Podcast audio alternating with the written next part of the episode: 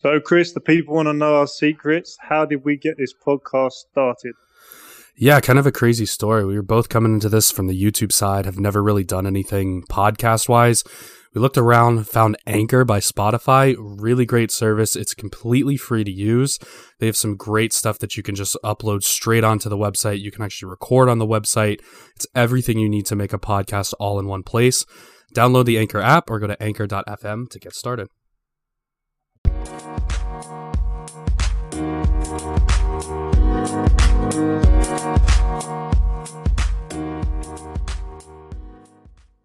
Welcome into another episode of Sorare in the States. My name is Chris, the MLS card guy. I am joined, as always, by my lovely co-host. His name is Nashi. How are you today, Nashi? Very good, mate. Yeah, just finished watching the uh, Wales and Ukraine battle it out to, to have the privilege of joining us in the in the group stages. So, congrats to Wales. No, Harry will be happy about that. So, yeah, yeah it's a good game. Looking looking forward to the World Cup now. Getting ready. There you go. I mean, it's going to be great. There's some nice golf courses there, so Wales won't be completely bored whenever they're there losing to us in England. Um, but it'll it'll be a fun time for sure in the World Cup, and we'll talk a little bit about that a little bit later on in the show as well. Today's guest is Sorare royalty. He has been doing this forever. He is one of the best when it comes to the MLS lineups. We have T-Bolt, the man behind the Sorare prospect account on both Twitter and Sorare. How are you today, T-Bolt? Yeah, I'm fine. And hello to the Sorare fan in the US. So good to be here and so good to have this podcast for the US fan of uh. Thanks to doing it every every week. Yeah, it's our pleasure. We really love to be able to talk about the MLS and with guys that have been doing it as long as you have. Uh, it should be a really awesome conversation today. Now, just briefly for the people who, who may not know you, now you're French. How did you get into you know the MLS and in general and, American soccer? Yeah, I get the chance to to study for like one month in the in the US when I was uh, uh 17, 17 years old. So I was in the family uh, near Washington D.C and I go to uh, DC games. That's why I'm a DC fan for like 10 years. And after that, I, I, I follow the, the MLS and uh, with uh, and everything, I'm, uh, I'm into it in uh, 100%. So it's so good to find, find uh, MLS uh, new fan with uh, because in France, you have new guys who look to the MLS with Sora. So it's really cool for the champion and uh, everything. You finally got some people to speak to in France about uh, American American soccer. I've been been a cold cold long time out there. I bet. this is this is so true. This is only because of the Sorare. Yeah, it's yeah, really great to be able to to expand into Europe and and really get to see um, some new fans coming up. And I have had a few people who have told me that they're you know following DC because because I follow DC. You know, I got my hat on, I got my jersey on today. So if you're watching on on YouTube, you can see I'm completely decked out in in the DC gear. Really, really happy with some of the reports that have been coming out here recently. Um, but we'll just hop right into it. Only one game this weekend. Uh, obviously, an international break. A lot of a lot of international stuff, which we will get to as well. Um, but we did have an MLS game. We had Vancouver against RSL last night. Um, I just I, we were working, so I, I've only seen maybe the highlights. Um, but it looked like some pretty pretty crazy saves. What did you guys see? Um, I guess we'll start with Nashi. What did you see with the uh, with the Vancouver game last night? It was the same as you actually. I was working too, and I, uh, I just watched it on the on the highlights. And yeah, we were talking. It seemed like Cropper uh, held his own in there in, in Hasal's absence. I don't want him to do too well because uh, I need Hasal back in the mix. But yeah, he had a, he had a solid game. I expected, like I said last week, um, thought Salt Lake were going to get it done, and it looks like from the stat lines they were they did they were in the game. They had more shots, more possession, but Vancouver sticking in there. Um, they were missing a couple players too, and they, they got it through. They got a, late penalty and got the win. I know uh, Thibaut, you have a couple of Vancouver players, or at least one in your in your gallery. I see there. Um, what did you what did you think of the game? Yeah, I I, I saw the Lucas Cavallini like uh, five days ago, so yeah, I, I take the hype with Cavallini and I sell I sell him, and uh, he was out because he's with the national team uh, during this game.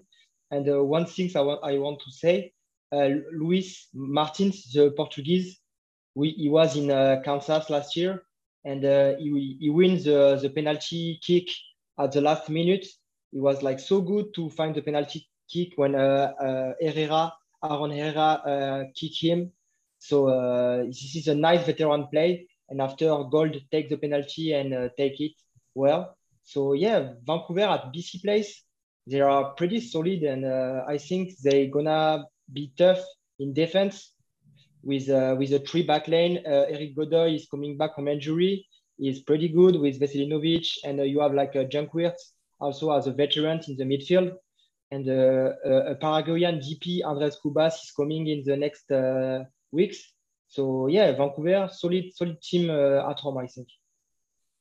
Yeah, I think that was one thing that I really looked forward to is getting Eric Godoy back. I've been uh, sitting on his rare card for probably a year now um, because he got hurt like last year, and I know that he's a solid, like he's been their team captain mm-hmm. before. Like he's a very yeah. solid player. I've just been sitting and sitting and sitting and waiting for him to get back, and it was just injury after injury after injury after injury, and he finally may possibly be back now, which is great news for Vancouver. They kind of did this last year too, where they were uh, very poor, and obviously that was a little different. They were um, stuck in the U.S. They couldn't go to Canada because of COVID restrictions, so couldn't play any home games in the first part of the season. And uh, and, and once they actually got back into BC Place, which you alluded to, is a very tough place to play. They went on a run and they really started to pick things up. Um, and I kind of want to kind of want to get into that a little bit and see. You know, we're a little over a third of the way through this year's season is there some team that kind of stands out to you as this year's Vancouver? Is there that team that's you thought maybe would be better, or you thought maybe, or or maybe they've had a difficult schedule to this point, and now they're about to get on fire and really challenge for not only a playoff spot but even into the playoffs, uh, maybe making a deep run. Who's that team for you, Thibault? Yeah, I think they got a problem. It's uh, a midfield problem because in the in the 10 first game, I see like two, three game of Vancouver and Ryan Gauld always take uh, the ball in this side. And when we when you are Vancouver, you need to have Ryan Gauld with the ball uh, on offensive side. So I think maybe with uh, Cubas, the new player, maybe Gauld gonna be like uh, the offensive player. We need to be the 10 and uh, the creative player he is. And uh, for the end of the season, I want uh, Ryan Gauld as uh, the DP, the key player, the creative player of this team. He's the key to be in the playoff for Vancouver, in my opinion. So, do you think that Vancouver is going to go on a run a little bit later on this year, or is there another team that's maybe underperforming a little bit that that kind of stands out? No, I think they they can't make it this this, this year. Uh, you have better team. Uh, I think Colorado, uh, Seattle, Portland are not in the playoff right now. So no, no, no Vancouver in playoff this uh, this year. Interesting. Yeah, I, I I'm a big Vancouver fan. I actually think that they will maybe challenge a little bit. Um, you're right. The Western Conference is absolutely loaded. Yeah. Because you have all those teams from last year, plus mm. you add Nashville into the mix um, which was not a Western Conference team last year. So I think it'll be really interesting to see if they can keep this going. But as we alluded to earlier, going to BC Place is very, very difficult to do.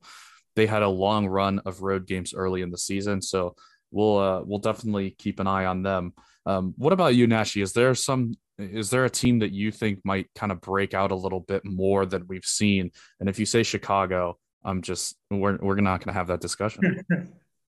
well, funny you should say that. I'm not going to say Chicago that i have lost a little bit of confidence. Of my neck's in a little bit from that. But in terms of their recent form to the next fella form, I actually do think Chicago are going to make a significant leap, and I'll tell you why. They last week was the first time they started with their best lineup, um, and they dominated the game. They lost the game. They dominated. We spoke about it.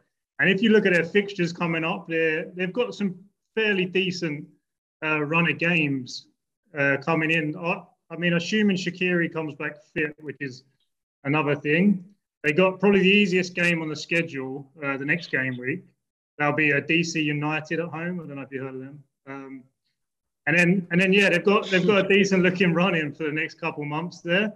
So I think that they now my best hope is by the last sort of stretch of the season, they might have a chance of a chance of creeping into the playoffs if some miracle happens. But um, yeah, I mean, a team that we, we just spoke about Vancouver against RSL, and RSL are kind of a bit flying under the radar because it that, that conference is tough.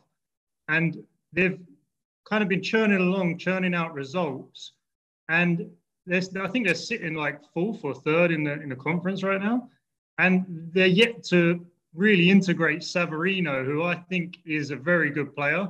Um, he obviously has proven in this league before as well. I think if they can integrate him successfully as to what they're already kind of doing, I think he could be a big impact player um, going into the playoffs. I think they'll they'll hold on to a playoff spot, and so that's a team that I don't think people really get too excited about. But um, adding such a big big big piece like that to an already team that's already doing well in a tough conference, um, yeah, I don't know. What do you think about that one, Chris? Hmm.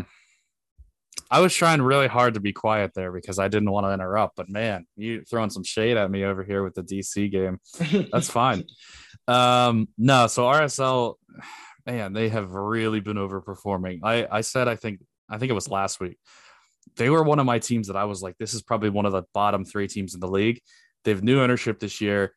Things are just completely different. It's just a different vibe around the organization from everything that I hear which is re- really leading to results on the field. Um, that kind of thing is typically repeatable. So I I, I think they're going to continue on um, and and keep this kind of form going. Um, but yeah, I mean, I still don't think they have like elite talent, if that makes sense. Like if when they get on the field with Seattle, who is like when Seattle starts clicking and they get on that field, it's just uh, they don't have the talent to compete. When they get on the field with LAFC and LAFC's clicking, it, it's just not going to work. Like Dallas, same thing. Those teams have elite, elite options and, mul- and lots of them. Whereas Salt Lake, it's just like, I mean, they're they're getting more out of their parts than I guess the like, like the sum is greater than the. I don't know what I'm saying. You know what I'm saying. I know what um, you're saying. Yeah, I mean, I'm, I'm mm-hmm. picking out I'm picking out saying? teams that um so I think from my scouting, so I was looking at Savarino, and five of the next seven games are at home, which is huge, obviously, as we know. Um, I just think that there could be a little pump there in the next couple of months. I guess time will tell. I could be eating my words. Um, Thibaut, no, I, I think you're, I think you're right on there on RSL. Yeah, go ahead, Thibaut. Did you have a team that you wanted to look at? Yeah, just uh, a bit about like a Salt Lake. I think Rusnak is not is not there anyway, so they got a talent problem. Uh, Damir, Damir Kreilach is also injured for the season. So they got this, uh, this talent problem. Uh, Cordova is here, but he's not a goal scorer. I, I don't know, Savarino maybe so good, but I'm always concerned with the player uh, doing uh, the first season in MLS. They need to adapt. So yes, for a six-month run, I think it's uh, complicated to bet on on Savarino. And in my opinion, I don't see uh, Salt Lake in the playoff uh, this year. They're gonna be uh, kicked by uh, Seattle, Portland, or or Colorado. Man, they're yeah. third though. Like that, they're a long way. Yeah, ahead. yeah, yeah. We'll that, that's a that's a tough bet, but I I, I take it. So another team, and we just talked. You you literally just talked about know, transitioning to the MLS is difficult, and we talk about this all the time transitioning to the MLS is difficult. Give people, you know, a year, six months to a year yeah. to really get the physicality of it on the field and the travel of it off the field. Like recovering is just different when you're taking plane rides that are five hours as opposed to, you know, a two hour bus trip between games. Um, that being said, one team that is going to get a significant influx of talent come uh, the, the transfer window is Toronto. And this is a Toronto team that's been close, that's had a ton of injuries, that has a ton of really good young players, and they've got the veteran MLS pieces to make it work. They're about to get uh, Pozuelo is apparently 100% healthy now. He said this was the first, this last game was the first time that he played 100% pain free all season. Um, that's a really, really good sign. He looked um, much better against Chicago than he did um, for the first part of the season. You add Insigne into that mix. You have Shaffelburg at some point coming back. You have Marshall Rutty at some point coming back. You've already got Jonathan Osorio. You've already got Michael Bradley. If you can get something in the back that doesn't just leak goals, this is a Toronto team that, that can definitely go on a run. And this is an organization that has been very, very successful in the past with a coach that's been very, very successful in the past. They're sitting 12th right now in the Eastern Conference, but they're three points from the playoff line. So I am looking at the teams in the playoff field right now. Um, and I mean, Miami is in there, which I don't expect that to continue. Cincinnati is in there, which I like Cincinnati, but this is about where they should be, is like right on the playoff bubble. The teams below that, Charlotte, I don't think they're going to keep this up. Um, Columbus maybe can make a little bit of a run, and if Atlanta and New England get on a run, they could be dangerous. But there's just a lot of space in front of Toronto right now. Um, so that's kind of one team that I was kind of looking at as maybe the team that goes on the run this year. What do you think about Toronto, Thibault?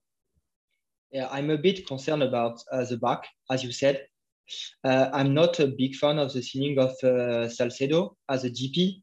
Yeah. I don't think it's I don't think it's a good signing for, for Toronto. He's, he, he's not bad, but he's not like safe.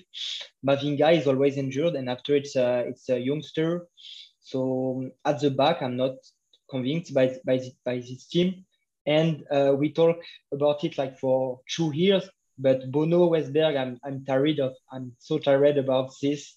Yeah, I want a new keeper in Toronto, a veteran. I don't know, but stop, stop, stop it.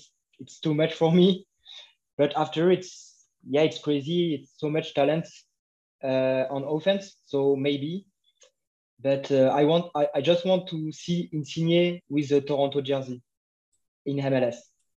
I want to see what Bob click, Bradley can I'm do gonna, with I'm gonna Insigne. I'm gonna click click just for this, just for uh, Lorenzo Insigne with uh, with Toronto.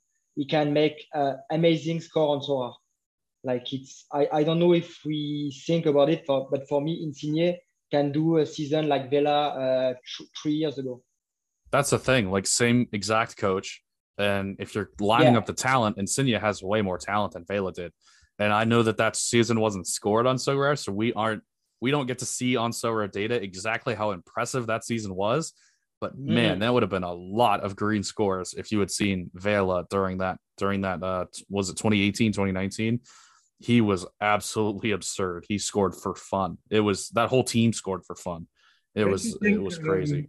Do you think Insigne can sort of on a Sorare basis put together the kind of impact that someone like Carlos Gil does um, in terms of the matrix. He's almost like a game changing game changing card, and I don't see watching Carlos Gil play. He's very good, very dominant, uh, very attack minded player, and he just the space and like the defensive sort of frailties in the MLS, he just exploits them really well. And just like from a football standpoint, from a soccer standpoint, you think that if Carlos Gil can do it, Lorenzo Insigne can do it, as long as they have a the pieces around him to at least get him the space. And like you said, you're confident that some of their guys are going to step up as well, coming back. Osorio has been good. Maybe they add one, one or two more. I don't see that there's any reason why he, he could. There, there's still a world to me where he becomes sort of that guy who like almost breaks the matrix yeah. In in the MLS because he's just that he's so well fitted for the matrix. Well, you're right. Um, but let's not forget that Carlos Gil also took two years to get to that point where he was a cheat code, mm-hmm. right? Like he took it took them bringing in Heel, uh, not Heel. It took them bringing in Bou and Buksa and having the support around him um, in order for him to really break out because he was really coming into the same exact situation, right? He had a world class coach with Bruce Arena who had done it before um, and it still took him a couple years. So that's just the nature of the beast when it comes to MLS. I don't know if we can expect that from Insigne day one, but man, like next year, the year after that, I don't want to face Toronto. I, I won't let. Can can we make a new conference just for Toronto so we don't have to play them anymore? like they're going to be insane. You know, Buksa is leaving. Obviously, touched on it with Obviously, do you think that's going to impact Gil's performance and, and New England in general, how big of a loss is that? Because he's sort of he's a really good striker for the for the league. Yeah, we, we need a Bruce Arena magic to find a veteran to replace uh, Buksa. Yeah, they, they need this guy because Bou is often out. We don't know why he's on the beach. He's not really here. So yeah, they need to find some a guy who can score. I don't know, like ten goals for for the playoffs and uh, to make this run. So uh, yeah, Carles Gil uh, is so good because Bou and Buksa was so good. So um, I I can't see this team of New England be on the playoff. Uh, it's not a perfect season, but uh, they can make it. And I want to see uh, Lletget and uh, all these veterans with Bruce as a coach be in the playoff, uh, like an underdog team, like be uh, seven or six. Bruce Arena veteran underdog. I like to see this in, in the playoff. Yeah, when you look at it, I say when you look at the Eastern Conference versus the Western, it, it just kind of seems wide open. If one team can kind of just figure it out, you almost put them in because there's there's probably, I mean, realistically, like you look at Miami, Cincinnati, Orlando, Red Bulls, they can have you can see them going on bad runs too, and then you know it's pretty wide open. And yeah, I mean, I don't think you can count almost anyone out, not even Chicago at this point. So uh, I think we could safely count out Chicago. I I think that's that right. Uh, um, yeah, I mean, definitely they'll need a striker, and I'm sure they're going to, you know, have one pretty quick because that is a big hole that they have right now, and it doesn't seem like Jozy Altidore is going to have the legs to to fill that spot. So we'll have to see what they do. I mean, New England is kind of up in the air. If they hit it out of the park and have a massive signing, I mean, they could absolutely be right back where they were last year, you know, as a dominant team that you just, and, and you're right, like, would not want to play them in the playoffs. It doesn't matter. Even if they don't sign anyone, I wouldn't want to play them in the playoffs with Gil and Lletget and all those veterans. That's just a, a nasty prospect trying to trying to do that. Um, let's switch gears a little bit here and instead of teams uh, that are that are maybe underperforming and could get could get, could get going, what do we talk about players that we think could maybe get going? Is there someone Nashi that you uh, have had your eye on as as a breakout from that had a bad first half of their season, but they're you know on the mend or they're uh, starting to figure things out? Um, well, we were talking about it, so I know this will be one of your picks too. But we were just kind of looking at how well Seattle are set up right now to make a run. And like their player, the price point of a lot of their players is still sort of reflecting their earlier in the season form. It hasn't spiked. And I think just in terms of the, the, how the rest of the season is going to look for them, they not only have the benefit of like a decent schedule, no more midweek distractions, they've also got a couple of extra games of utility for their players. So they've got a couple games in hand still. So we were looking at Jordan Morris, but you could pretty much pick anyone out of that midfield to attack um, any one of them top guys. And I think that they're probably going to provide some good value going forward. I mean, again, I told you I was looking at Savarino, and I guess like the the way up there is what me and Thibaut are talking about. If you think that RSL can hang on, pick up enough points over the next couple of months to keep their playoff space, then you've got that extra utility out of them kind of guys. And then they start to look around the point two. What it, I mean, things are moving so fast with a uh, ETH and everything in the minute. But like at that kind of price point, you've got a striker all the way into the playoffs. That's kind of what I'm weighing up now. I want teams, if I want to buy someone, I want to buy someone that has a good shot, or I think has a good shot of getting that extra utility, whether it because Seattle with the early season schedule, and then I think they're going to make it, and then RSL because I think they're going to make the playoffs. And um, I was looking at Savarino for that same reason because he should be a starter uh, I know it takes time to settle in the MLS, but he did play for Salt Lake before, so he knows the city, he knows the infrastructure. Hopefully that helps him mid-season. So yeah, that's it. I was looking for a forward. So Morris and Savarino were the guys that I was looking at there. Um, what about you, Thibaut? Any players you've had your eye on lately you think could improve your squad? Yeah, I have two players in mind. Uh, the first one is uh, the Argentinian midfielder Emmanuel Reynoso uh, I think is uh, like Ryan Gauld in Vancouver. He is uh, the key player of this team. He's a playmaker, so uh, he can have an amazing score in Soha. But uh, in MLS, you need to have a good striker and a good playmaker. Uh, they have the good playmaker in Reynoso, they don't. Minnesota don't find the good striker to pair with him, so they try Hunou and Amarilla this uh, this year. Uh, they try they try Lod uh, during the last two games, but I, am not a real fan on the, with Lod. So uh, Reynoso can uh, can have a lot of uh, assist with a good striker, and uh, I think Minnesota is a pretty pretty good team. So uh, they can also make it for the playoff. They are not in the playoff right now, but they can make it. So I, I want to take the bet on Reynoso. And uh, the other player is a striker is is injured. It's uh, Felipe Mora in uh, in Portland uh, because Niezgoda wasn't this good for the um, first half of the of the season. And uh, Felipe Mora is a, is a goal scorer uh, in MLS. Uh, he, he this the MLS last year, and I think with Chara, Loria, all the playmaker in in Portland, he can score a lot of goals if if he is 100% healthy. That's my two my two bets. Nice. Yeah. So you said that you got rid of or you sold Cavallini recently. Have you replaced him yet? or are these the guys that you're looking at? No, I, I, I bet I bet on uh, on JT Marcin Marcinkowski because uh, on the game week of this weekend, uh, I don't have any keepers available because I got uh, Dayne St. Clair in Minnesota. Minnesota aren't playing, and uh, Max Crépeau and the LAFC is also uh, rested on this game week. So uh, Marcinkowski and maybe after after a sell, so I don't know. I don't have picked my uh, my choice. You're fluid. I, I did want to say, like, for those who don't know, Thibaut's whole gallery is consumed of super rares in the MLS. What was kind of your thought process behind that? Because it's kind of a strange composed gallery. I don't see that too often. I just had a look yeah. before and I was quite taken aback. So I'm sure that'd be interesting to uh, get your thoughts behind that.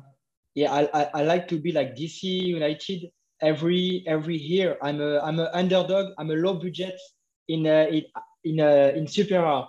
so uh, I'm always try to to find the the player who can uh, who can uh, explode and uh, win a bit of uh, ATH, and after find a new player to uh, to have two good team. I, I only have two good team on Super R, one in America and one in All Star and uh, underdogs. And uh, every week, I, I, love to see my uh, my player with a lot of young player. I bet on Jeremy Ebobisse. He's not a perfect striker. He, you you talk about it like two weeks ago, I think, or last or last week. he can score like maybe like five goals. He scored two. It's good for me, but yeah, I bet on on this young player or injured player. I take uh, Williamson uh, and uh, mm. Segura. So yeah, it's super hard, and uh, and America is so fun to play. Are you worried with Segura about? Um, I heard Chiellini just just got the move there. How do you think their their back line's going to look? Yeah, I think it's. I think for Cherundolo, uh, he must uh, with uh, Chiellini uh, take uh, the bet with uh, three on the black back line. Chiellini can't play with two on the back line. It's like impossible in my opinion. So maybe it's uh, Segura, Mamadou Fall, and uh, and uh, Chiellini. And after you have uh, Murillo on the mix, you have uh, Ibeagha on the mix. Um, but after the problem is uh, if you have uh, three men on the back line, uh, who is the player on the bench? So it's uh, Cifuentes, it's uh, Latif. I like Latif. Uh, it's uh, Acosta, but I like also Acosta. So so much talent in uh, in uh, LAFC. Uh, and and one thing important, they have uh, a, a DP spot available. So maybe they're gonna make a move for another great player. So LAFC is this season. Um, uh, the recruitment was so good in my opinion yeah, I don't know how they have that much talent on the salary cap. Honestly, like they have their bench is loaded, man. And and like you said, they are not full yet. They still have a DP spot. They still have a lot of cap room apparently. Um, so it's uh yeah, they could have a really busy summer, but they are uh, I think they're still in first place here. So um, yeah, that's an interesting one. There's a couple other guys from your gallery that I want to that I want to talk about. You got Lucho Acosta super rare there. That's a that's a big one. Like that, that's my guy preseason. I was all over Lucho Acosta. How is he? Has he lived up to your expectations this year? Oh yeah, a lot. Uh, not Lucho Acosta, like Cincinnati, because in my opinion, Lucho Acosta was uh, good. Every time I I, I watch uh, Cincinnati, uh, one player in my mind was Acosta, but Cincinnati uh, got a lot of problem, lot of uh, goals, bad results, and uh, the team was affected about all these results. And uh, Lucho was affected. It's kind of the same with Pozuelo. Pozuelo was so affected with uh, all the bad results of the team, and after he don't play, he was injured or something like that. And uh, with Cincinnati, uh, a bit good. Acosta, I love him. be with, be the captain with the team and everything. So yeah, he's my best player, and I hope he can win the MVP this year. If Cincinnati goes to playoff for the first time in history, in history, maybe uh, Lucho can be uh, MVP. It's incredible in the MLS how many, like, for the Sorare perspective, how many good midfielders are because there's so many of them kind of number tens, the talents you're talking about, Reynoso, Acosta, Pozuelo, Shaqiri Hill. These guys, they it's hard to find a guy like that in the top five leagues, you know, because maybe they don't have the luxury of being the playmaker like maybe you did 15, 20 years ago, where you see Jurgen Klopp, Pep Guardiola, where they need their midfielders to put a shift in every single game. Like the press has got to be there. You know, you you haven't got someone like Carlos Gil who barely ever does anything on the defensive side of the ball, but still finds a spot in the midfield. So for Sorare, for people who maybe listening just to learn a bit about the MLS, about the league, and they're wondering whether to get into it on Sorare, I think they're the, the difference makers. If you're trying to win rewards, you can get a midfield of two of these sort of roaming number 10s who do everything, who take the set pieces, going to score in the game, going to get assists, penalty kicks. Like mm. they're just a dream for the Matrix. That's what we're all looking for. And uh, there's just almost so many to choose from in the, in the MLS, and Acosta is definitely one of them. So yeah, that's a great card there. That's that's really how you have to build your team, though, right? Like in in the Premier League, you're Man City, you have two billion, you go spend it on every position. Like that's just that makes the most sense. And the MLS, you can only buy three DPS, so you can't have six good midfielders. You can't have super depth where you can just week after week roll out another team that can press and press and press. And they're very technical and they're you know great on the ball. They've got great positional awareness. You just you you can't you can't get enough depth to be able to do that effectively. So the next best way to do that is to find a number 10 that just controls the game. And honestly if you're a num if you're a true number 10 true true playmaker this is really the league to come to. Like you said like there's you are in complete control of everything on the field and you don't have to do anything defensively. Like Lucho, like he just walks back everything. I mean, it's almost messy like, you know, he just walks back every every time Cincinnati lose the ball, he walks back to the offside line and waits for Cincinnati to get the ball back. He does absolutely nothing defensively. Um, and yet he's still like like Thibaut said, he's still in the MVP conversation. Like he's still playing incredibly. Um, so yeah, I think that's a product of the way that the league is set up. You uh, you almost have to build your team with a ten, and you know if they don't want to play defense, and you you just let them, you know, you figure it out better. somewhere else. Almost better for Soto because they don't get them duels lost. He's he's not there yeah. to get he's not there to get skinned by the other team. He's, he's he's just walking back on the halfway line, so he's not losing any duels. And then when he gets it, he just you know skips around someone puts a through ball in and bangs out 100. So yeah, I've been I've been yeah. thinking about that a lot lately about just just trying to fit two of them guys in like basically all of my all star teams sort of from here on out, and just hoping they just you know rip out hundreds every now and then. And yeah, I think it's a I think oh, it's yeah. definitely a league with some some good Sorare uh, sort of matchup there. Oh yeah, this is definitely a league where you want two midfielders in your in your extra spot. You don't want to use because I mean there are no like I can't find any forwards that I really want that are like, you know, that are like all stars. Um, but I can find midfielders for days. Like they're everywhere, like you said. Um, so I mean, and, I was going to say you just said about the you can't find a forward, and I've been struggling with that too. Thibaut do you think who are your like elite forwards? We spoke about Insigne coming. We're expecting that from him. You've you've obviously got the ones who are already performing. You know, like Carlos Vela at the minute, it's not really an option with his issues. Maybe Driussi is like a nailed on. Okay, he's a top guy, but he's expensive. But like, it's almost after that. Where are you looking in the MLS, or which players for Sorare specifically stand out as kind of elite for you? If if if I have uh, Lucho Acosta, I want Brandon Vazquez. Yeah, he, is my uh, my rising star this season. I don't expect uh, Brandon Vazquez to be at this level. He's so good, so tall. He take everything. He win every every duel. So yeah, I will probably Brandon Vazquez. Uh, I think he can be an, an elite an elite uh, forward in, uh, in in MLS uh, because he uh, is a goal scorer. He can he can he can score. He can score on free kick, penalty kick. Uh, he got his presence so um, maybe Vazquez, and uh, I think he's uh, under 23 for like this season and uh, the other season. So he's for me a, a, a, an elite this uh, this season. Yeah. And um, I will take another bet with uh, with the King uh, Josef.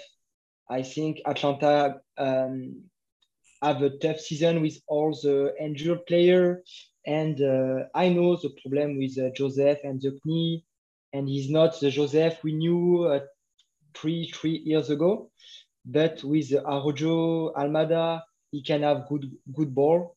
And um, Josef, I want to bet on Josef. I don't know why, but Josef Martinez can can score. So, okay, with, with with no knee, he can he can score. The problem with like yeah, like Vazquez had a breakout season, and good luck to him in his career. Like Martinez too. My issue with like the difference between like them guys and like the top level guys for Sorare is the sort of their goal scorers. You know, they're not getting the AA scores to be mm. able to get compete in like the say an All Star D three. Because I'm thinking about purchasing a big super rare like midfielder maybe in the MLS and pushing for that league. I have Insigne, but he's not here yet. And like, yeah, it's really tough because like you have some goal scorers like Hernandez is just going to bag goals. He's going to get goals. It doesn't matter. The but you got players like that and they're not getting the AA. Someone you mentioned there, Araujo, he does put up a good all-round score. He gets involved.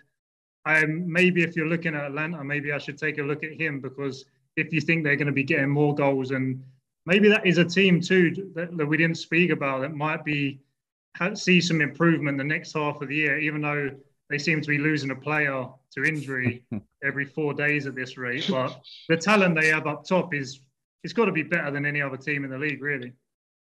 Yeah, I mean, when you look at you're right, they're losing a player every day. It's just it's brutal this year for Atlanta. And DC went through this last year, so I can man, I can feel that pain. If you uh if you want an Araujo, I, I may have one for sale right now there, Nashi. You just go pay full price for that bad boy. Um, What's he got I, I, think I have him listed at like I don't remember five three something like that. 0.53. It's not bad. Some, have to do some shopping. No, uh, no discounts for the uh, 0.55. 0.55. Actually, what? for you, it'll be 0.6. why, are you, why are you getting rid of him? Or are you just restructuring? a little bit of restructuring. So we'll talk about this in a second. But we're I, I've been big into World Cup prep, so I'm gonna start looking at MLSers that have some World Cup ties that uh um so that I can keep that utility going after the season is over. And I also think that the World Cup is going to be absolutely massive from a Sorare hype perspective because this is the first one on the platform. There are only so many players that are going to play in this thing. There's 32 teams, and most of them don't have full squads that are minted. So I, I don't think there's a ton of supply out there. And so I'm going to try to get as much of it as I can as early as I can. And Araujo is not going to be on a World Cup team. So that's mm-hmm.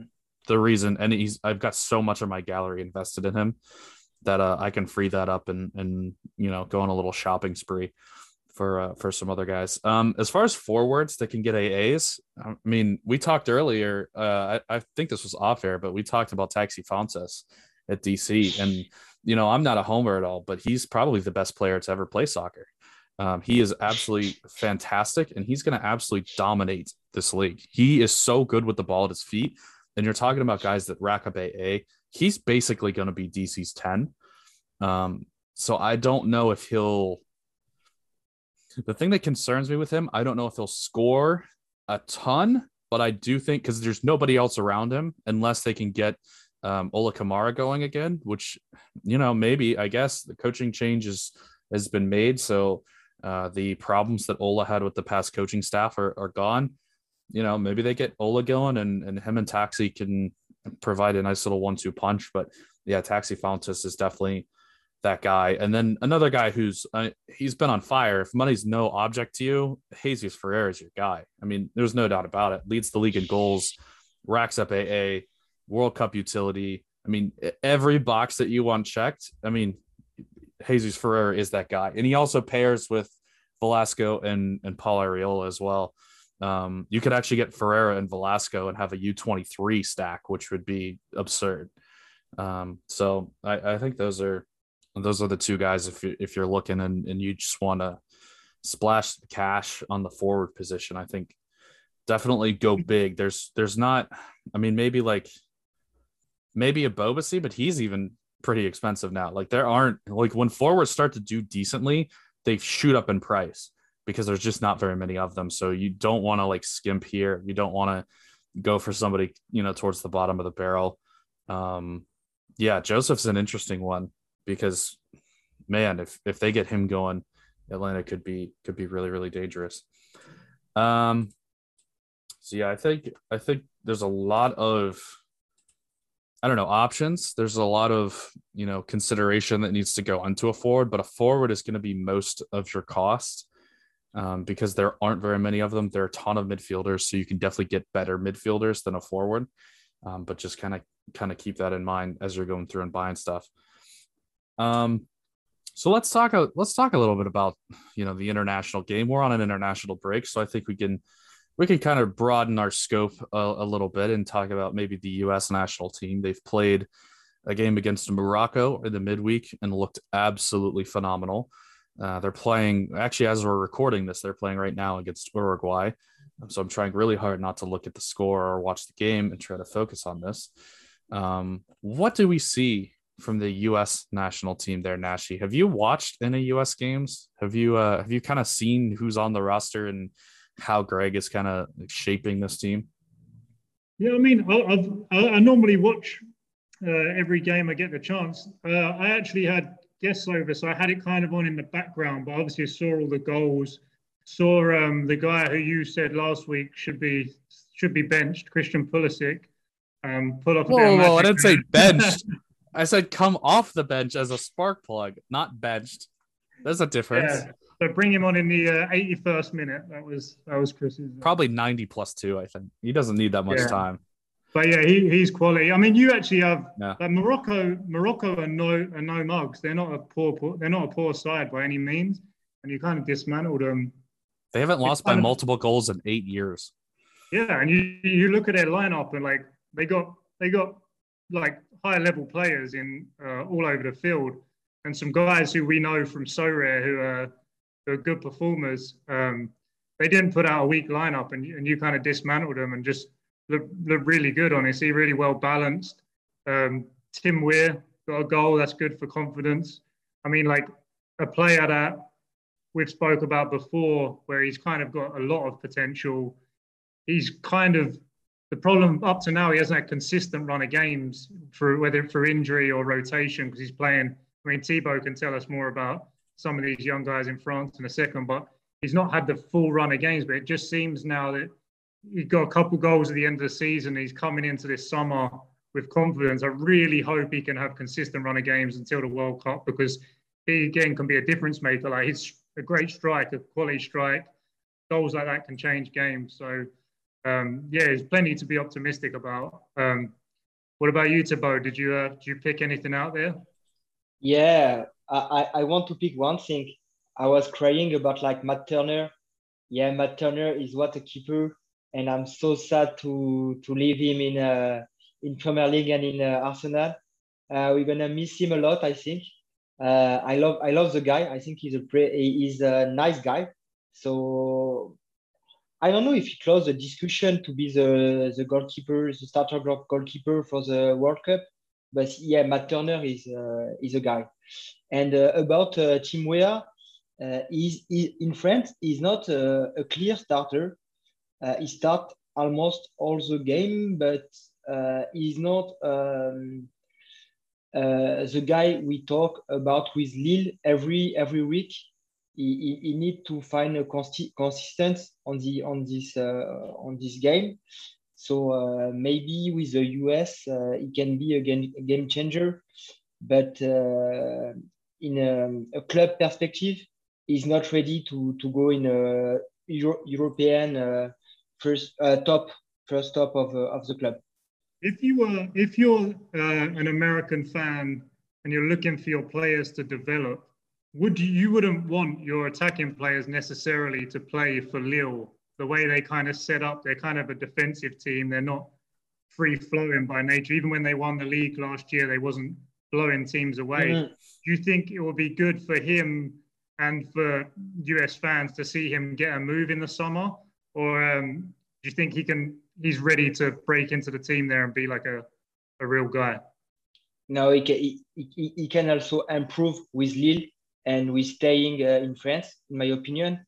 But for me and uh, for the US fan, I think Tim Weah is more like a come off, come off the bench good player.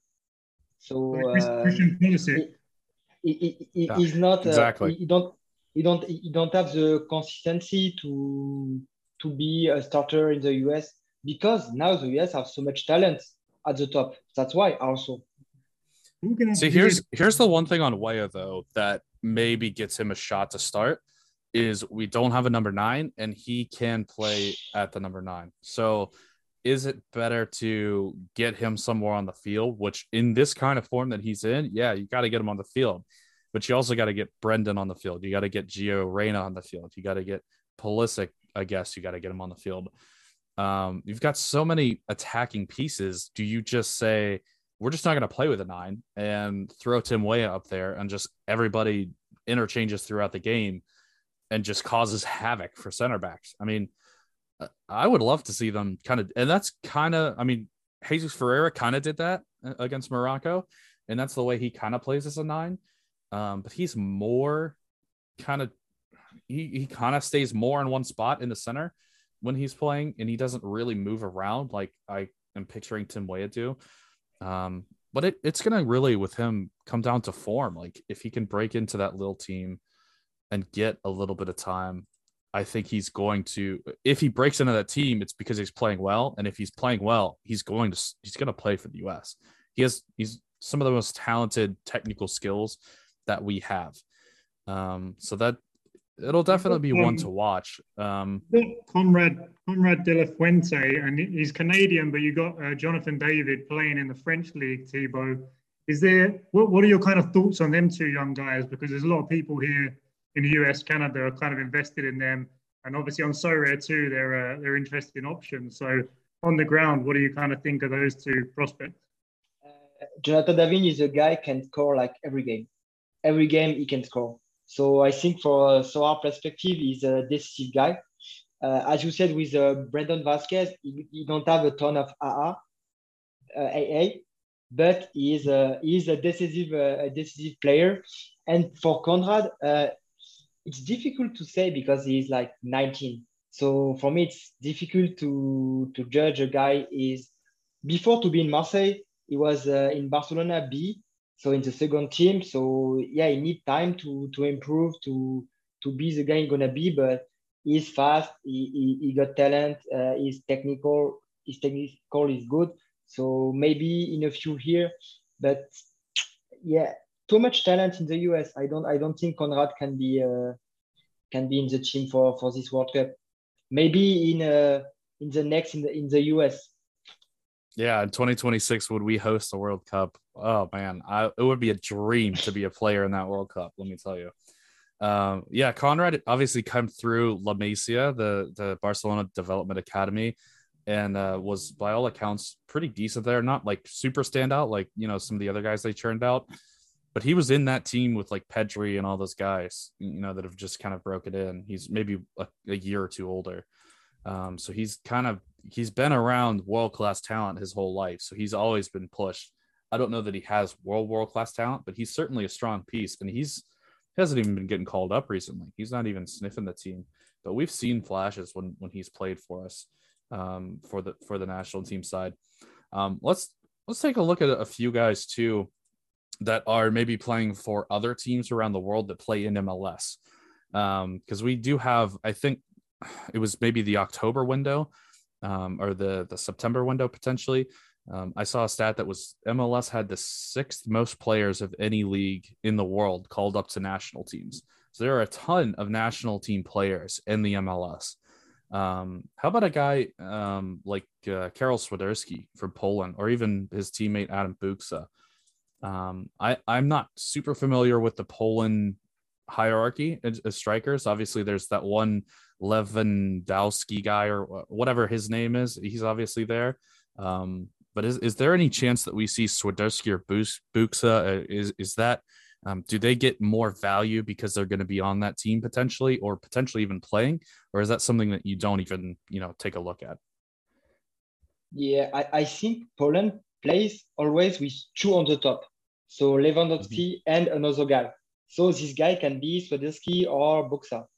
So yeah, we, we have a great chance to have an MLS player uh, start uh, in the front with uh, with Lewandowski.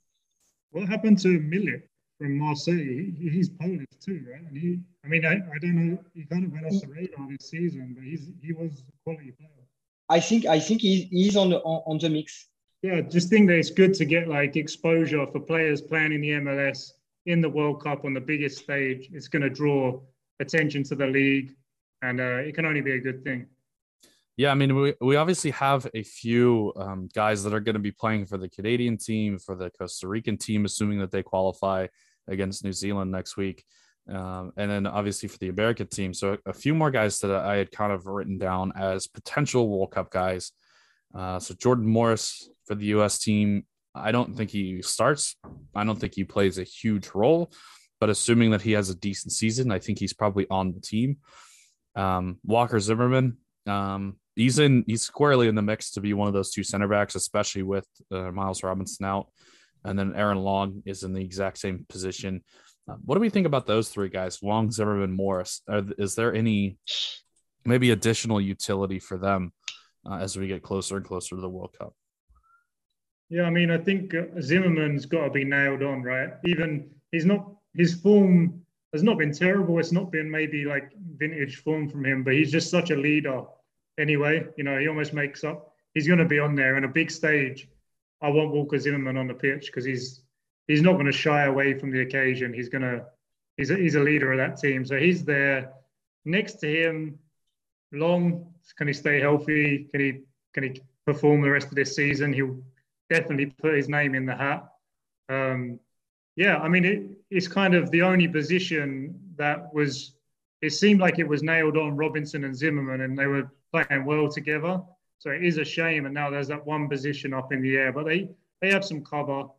Why do you think um, Brooks doesn't get a sniff as a his left Brooks footed? Lennon? Um, John Brooks from uh, John Brooks. he's left footed. He's left footed. Yes. He's got good distribution. Um, I, he just doesn't seem to be in the conversation. I, I, don't know.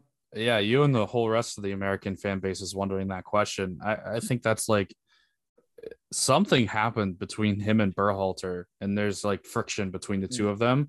And uh, Berhalter has questioned like his, you know, work ethic at times in the past.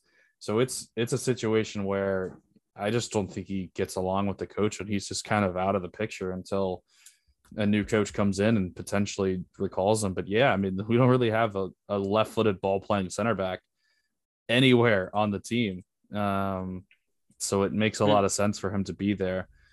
But yeah, he's he's not in there. We're, we, I guess, are gonna roll with MLS center backs at the back. Um, but yeah, do you have any additional thoughts on that, Thibaut?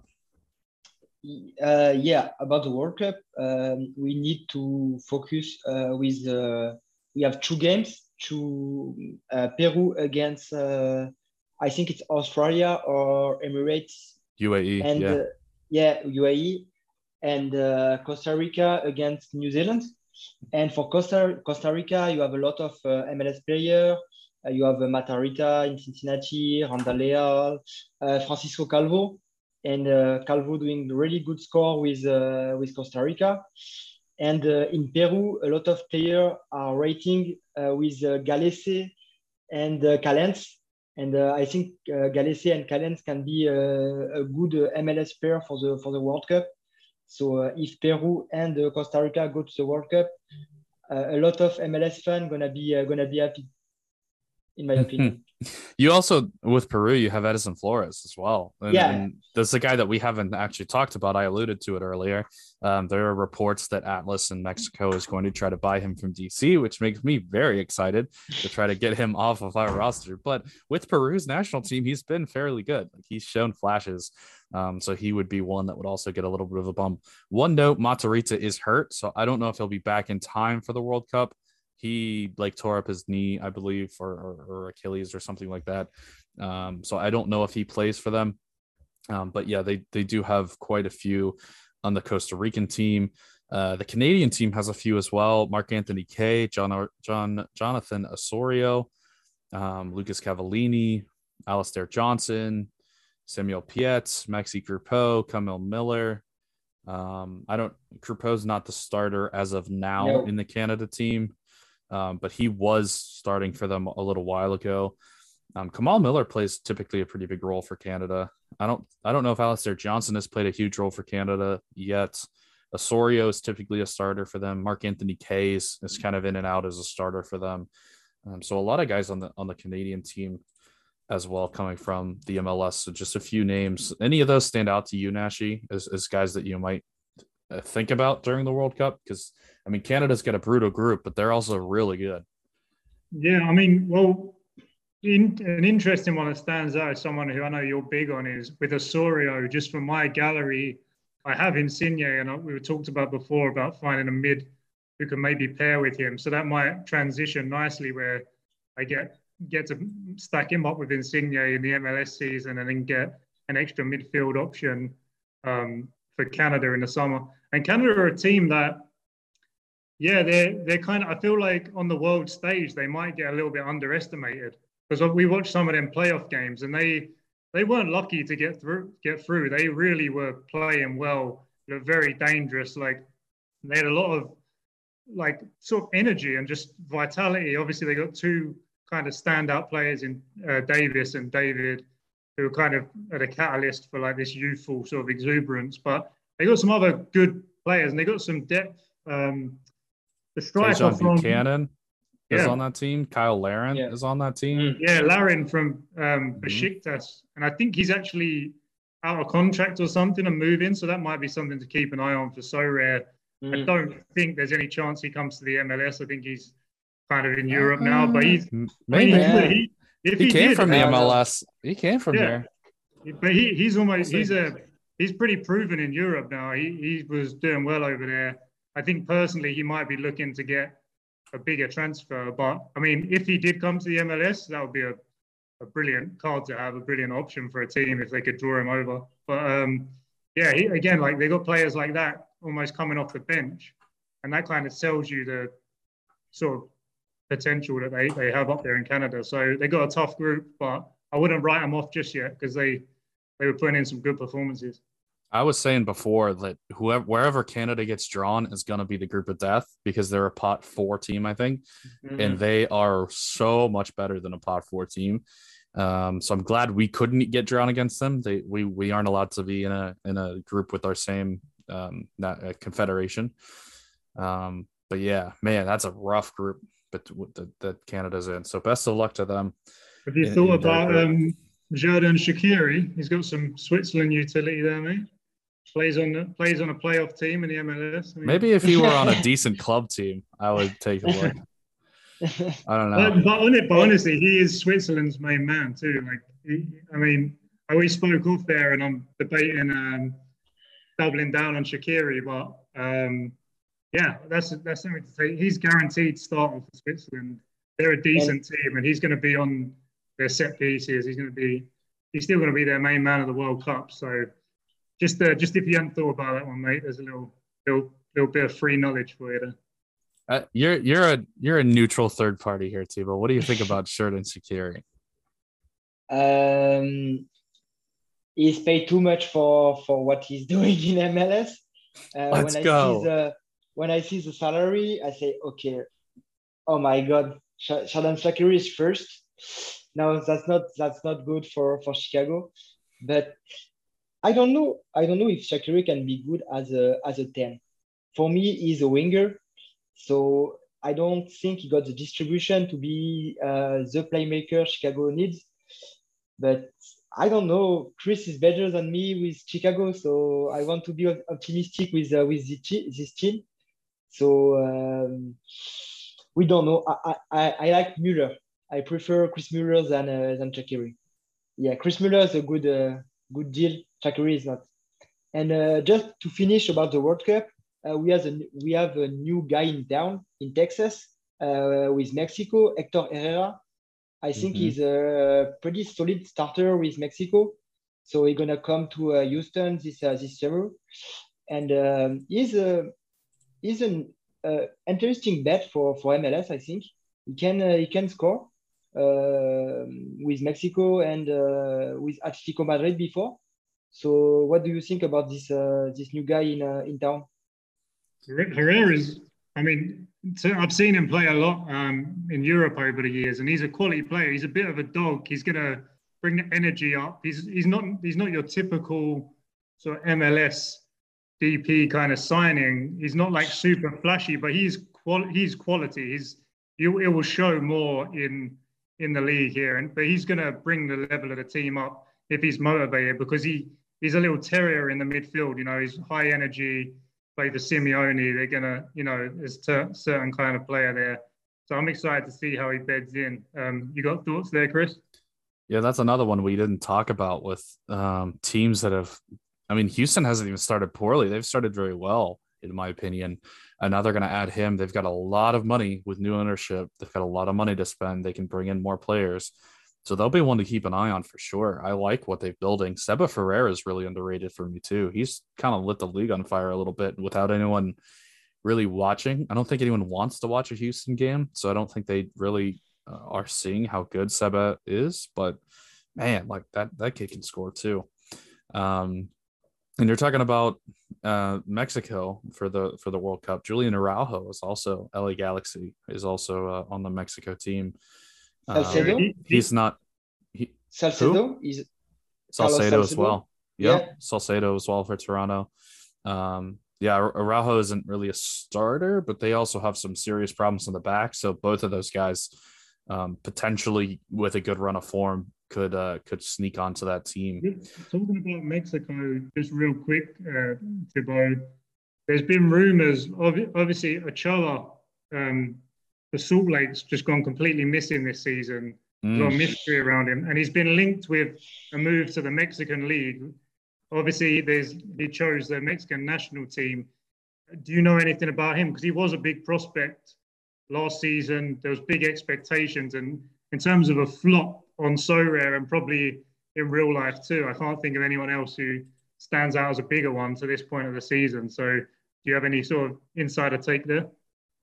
yeah, I got no insight, but uh, one thing before uh, talk about Ochoa, we need to talk about uh, Zach MacMath.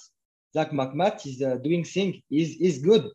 Yeah, like, uh, yeah, that that's also a problem for for Salt Lake. Uh, the second guy is good, so he, he deserves something. And uh, Ochoa play with uh, uh, the Monarch, the second team of uh, of RSL recently. So I think he's ready. I don't know what what Ochoa wants to to to make in this career. Uh, like a few months ago, uh, we have rumor he want to go to Mexico. After we have, we have rumor like uh, like Slonina uh, European team are looking about Ochoa. So yeah, he, he got talent, but uh, he's he's young, and uh, you have veterans like uh, Zach MacMath are ready to to take your place if if you are not 150 percent. So um, yeah, uh, with Sorare, uh, his value have uh, is so low. I don't know. uh, I think MacMath deserves the, the, the first spot. Uh, Ochoa needs to uh, to win it. This, yeah, uh, this is no, I think this is soccer. I think that's a hundred percent. It's a competitive thing. You're not just given, you know, the starting position and just hold on to it forever. Um, I mean, a little unlucky because Ochoa was hurt for a little bit, and then he comes back, and MacMath's been playing so well. But then once you get demoted, you have to buckle down and work your butt off to get back to that starting role. Like that doesn't seem to be happening with Ochoa. And that's what concerns me more than anything is his mentality. Um, and you know, he's a young kid. Like young kids are sometimes, you know, a little temperamental, a little they can they can be really, really high and really, really low at times. And as a goalkeeper, you kind of got to be even keel. And that's why you don't see a lot of young goalkeepers that are consistently starting. So I mean, he's certainly got time to figure it out. He's only 20 years old, um, so he's he's definitely got a lot of time. But he does does need to get it figured out. You know, running away to a different team is not going to really help him long term. I don't think. I think he should stay and, and fight for that spot. But um, yeah, I, no, I, think that's a good one. There's no other league in the world either where the backup keeper has such a good chance of taking the taking the reins. If you know what I mean, you see it all the time um, MLS backups get a couple of opportunities and they are given them. And if they do well, they they can take the first team spot. You saw it go back and forth with Tyler Miller and St. Clair over the past couple of years. I saw the weird thing with Willis got kind of rested or dropped or something happened there. And then, mm. you know, you see goalkeeper changes in the MLS way more than in Europe. You know, if if a start, it's really rare to see a starting goalkeeper even if he misses a game or two in the European leagues, he's going to generally come back in and take his spot. And uh, but in the MLS, like, like you say, just to reinforce with Ochoa, he should recognise that and apply himself right, and know that if he gets the opportunity, that there is there is growth there, there is a way forward. So yeah, it comes down to his attitude. He's young and he's had some. He's a bit temperamental by the looks of things. So we'll see see how the boy gets on in the next few years. Yeah. I mean, even look at LAFC last year. I think they had like six different keepers. It was a mm-hmm. nightmare trying to figure out who's LAFC's keeper was last year. Um, so we'll we'll kind of wrap things up for this week with uh we, we don't have any predictology this week because it's obviously just one game. Um, John picked a uh, picked a draw in this game, although he said he wasn't feeling real confident about it. You guys both picked RSL to win uh, this past game, and uh, I, I, was I was kind of on the Vancouver bandwagon, so we'll, I'll get a little pat on the back for that one. Um, but this week, instead of predictology, we are going to wrap things up with a, a few questions that came in. Um, one of them that we already answered, but shout out to the to the question from Love the Wrestling. Um, can you see any surprises in the second half of the season? We spent a good bit of the of the uh, program talking about that. Um, and we also actually just mentioned Shaka Boom's question as well. Is David Ochoa still alive? And uh, I mean, he's still alive, but uh, yeah, he's he's definitely got some things to figure out. This is the other one that I want to get to. Um, Sorare Israel, shout out for for Sorare Israel. Thanks for the question. Yes, why is Nashville's defense not that strong this season? And what is your opinion about Jack Maher? Can Maher become the next Walker Zimmerman? That's to you, Thibaut.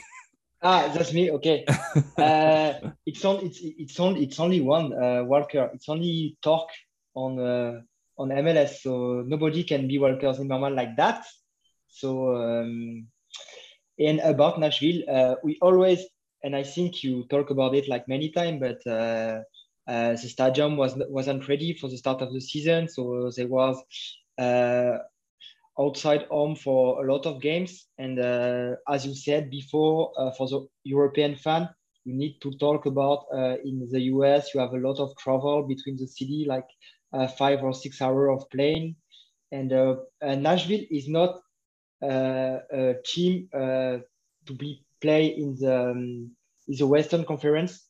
probably is going to be in the East when Las Vegas is coming or or, uh, or something like that. So um, uh, I think this team gonna be a playoff team. So I'm not, uh, I'm not Randall, concerned about, uh, Randall Leal. Randall Leal is a player who I didn't mention earlier, who I think is very underpriced. and could improve the back half of the season for the reasons you said. I know he's injured right now, but his price is so cheap and he's a protagonist on that team. There's him and Mukhtar, basically the creative forces. I think they're going to make the playoffs. I think he could play for Costa Rica. I think there's a lot of upside for the price of him. If you're looking for like a cheap option who has some upside, has some decent upside in utility, I'd uh, check out Randall Leal. I forgot to say it earlier, but you just jogged my memory there. So had to get that in. Had to put that out there. Yeah, Leal is right smack dab on the border of the Costa Rica squad. He's he's kind of sometimes in there, sometimes not. So you're talking about World Cup utility. Yeah, he's he's got at least the promise of some World Cup utility, and he will probably be on that plane if Costa Rica do uh do squeak that out. Um, what do you what do you think about Maher specifically? Do, are you because uh, honestly, I'm a little disappointed. I thought he was really going to break out this year, and he has been good, not great. You know, he he hasn't really kind of taken a hold of that third center back spot in Nashville and just made sure that they can't switch formation. They switched formation a couple times, and he's been left on the bench. Um, is is there anything that you can give us about about Jack Maher and uh, and and maybe would he, you know, hold on to that third center back spot long term? Yeah. Uh, I think he all. Yeah, I think uh, uh, all all these third spots. I think um, with Zimmerman, uh, he is he's, he's like 22 and 23. So he, he, for for a center back, he's uh, pretty young. So uh, yeah. yeah, for me, like I got en- Henry Kessler, and uh, he's guy like that. He can be in the in the US uh, in the next uh, in the next year. So uh, if I have uh, Jack Maher in my gallery right now, I'm pretty optimistic and uh, yeah. I can like keep I, I can keep that guy for uh, for five years without uh, without a problem. And uh, it's cool to have a defender with a team with a defensive spirit. We don't have that this much team like that in MLS. So Nashville has the spirit to uh, keep the clean sheet and uh, clean sheet with defender in MLS is so is so rare. So that's why I, want to keep Jack Maher in my in my gallery. And they really haven't had a lot of clean sheets this season yet too. Like they they are the kings of clean sheets um, and they haven't really turned it on in, in that sense of things um, so potentially even more room for Maher to kind of grow and, and and get a little bit better as the season goes on another guy that i'll throw out there um, as like a really long term thing so jack Maher was the number two overall pick for nashville when they started as an expansion um, team Zimmerman obviously came through the draft as well. They have a really good eye when it comes to defenders coming through the college system. And they took Ahmed Longmire really, really high from what people thought that they were going that that he was going to get drafted. Um, so they kind of, I, I think they even traded up, maybe if I'm remembering correctly, to get him. So I don't think he's going to play much this year. I don't think he maybe even plays a whole lot next year. But if Zimmerman at some point leaves, um, maybe Ahmed Longmire is the is that guy, and, and if you get him basically for free and just kind of stash him and, and keep him around for a couple years and see what happens, you know, you don't really have anything to lose. But they're very good at drafting defenders, and that's the most recent defender that they've drafted. So just keep an eye on that one. Um, any other questions that you have for our esteemed guest here, Mr. Dashy? No, that was that was a great chat. Thanks, Thibaut.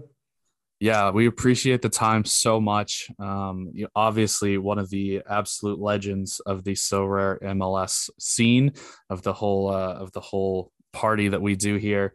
Um, you're definitely one of the one of the best guests that we've had as well. So appreciate you taking the time.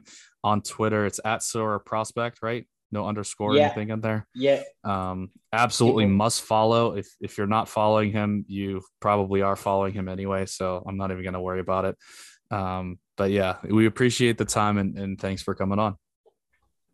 And thank you and uh, keep going the MLS uh, summer. So only MLS, perfect, perfect timing to to enjoy uh, as a game in Europe.